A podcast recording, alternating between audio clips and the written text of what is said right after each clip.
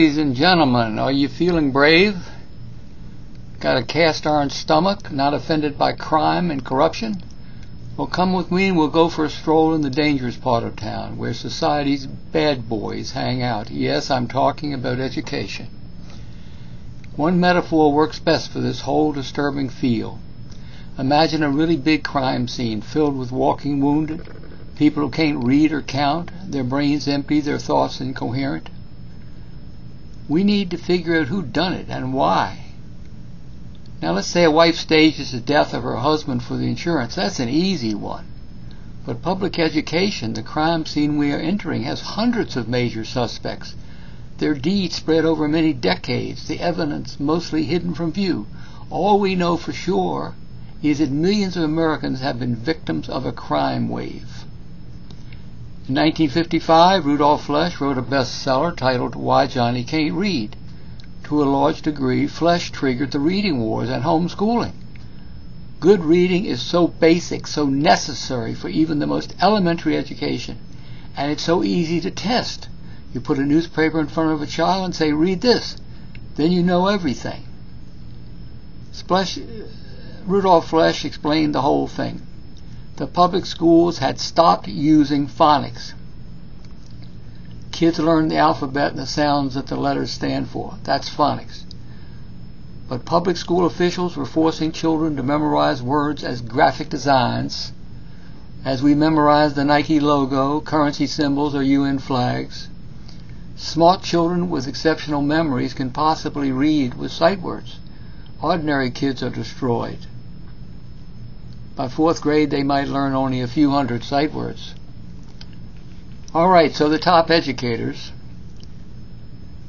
i.e., professors of education and superintendents, really goofed. They launched an unproven method, first called Look-Say and many other aliases. At the time, you might have concluded all this was an innocent mistake. But after Flesch explained the misadventure in 150 lucid pages, an odd thing happened. The education mafia went to the mattresses for whole word. Stop right there. What else do you need to know? According to these people, Flesch was a malcontent. Our elite educators at Harvard's Graduate School of Education and such were going to make kids learn to read sight words or die trying. Not the educators, it was the kids who would die trying. The main method for teaching children to read in the United States from 1935 until quite recently has been sight words. Even now, many educators pretend to embrace phonics, but children in the first and second grades are forced to memorize so-called Dolch words. Does all this discussion seem quaint and academic to you? Quite the opposite. It's raw and ruthless, and children don't recover.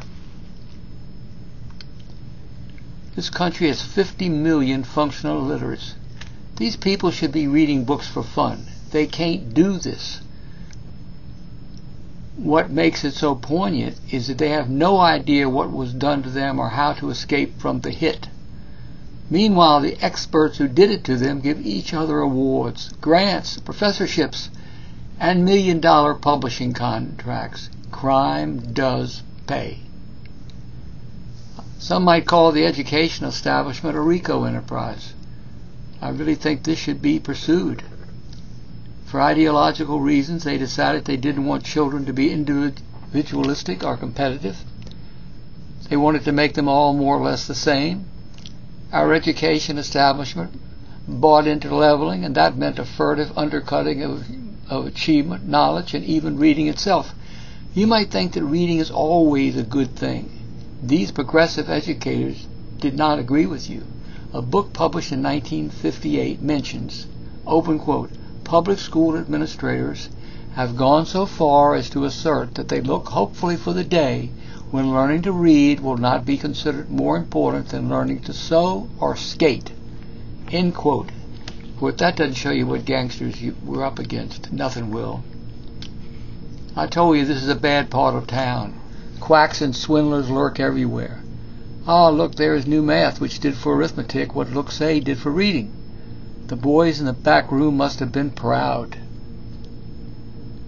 But this gimmick, which flourished for a few years around 1964, was so obviously unworkable that the whole country laughed it off the stage. Kids couldn't learn, parents hated it. New math morphed some years later into reform math. Kids couldn't learn, parents hated it again. Teachers were bewildered. See a pattern?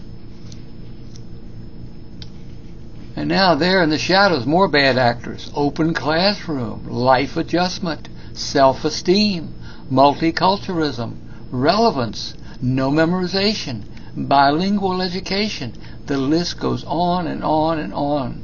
Arguably, every method the top educators really love invariably turns out to be a Ponzi scheme.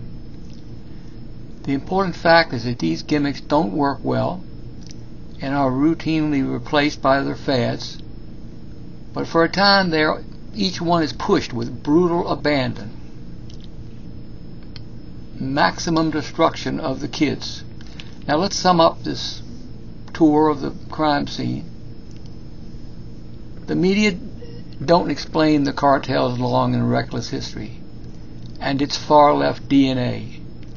Typically, the explanations we see are shallow, and you may be left wondering why we have so many problems. So let's cut to the chase. Almost every article written on education for more than 60 years mentions that one third of fourth graders can't read at grade level. One third. So that's this year's batch of functional illiterates that the schools are churn, churning out. There's no excuse. Think about it. Really think about it, and you'll be angry. Good. Now we can start taking back the neighborhood. Thank you. Overview. Let's Fix Education explores seven of my favorite themes.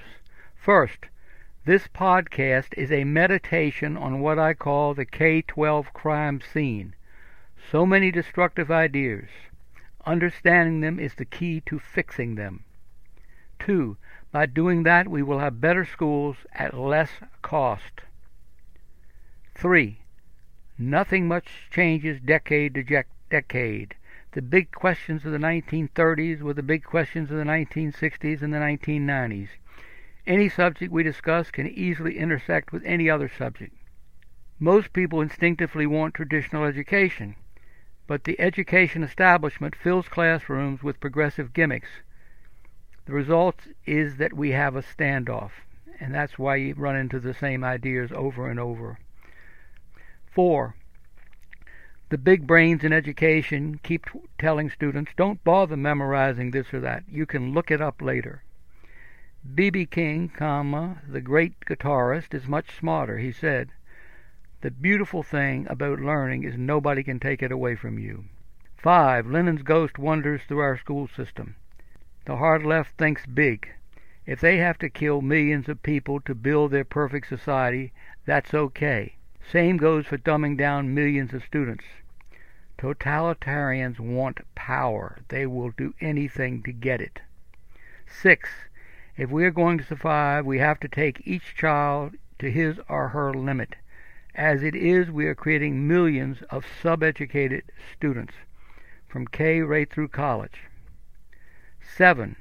Analyzing education, especially dysfunctional education, is a lot more intellectually interesting than most people suppose. You'll enjoy this. Finally, P.S. My book, Saving K-12, runs parallel to everything discussed on this podcast. I also have an education site, improve-education.org, with 70 articles that complement everything discussed here. And I have hundreds of articles on the internet. Enter a topic in Google with my full name, Bruce Dietrich Price, and let Google make suggestions. Thank you for visiting.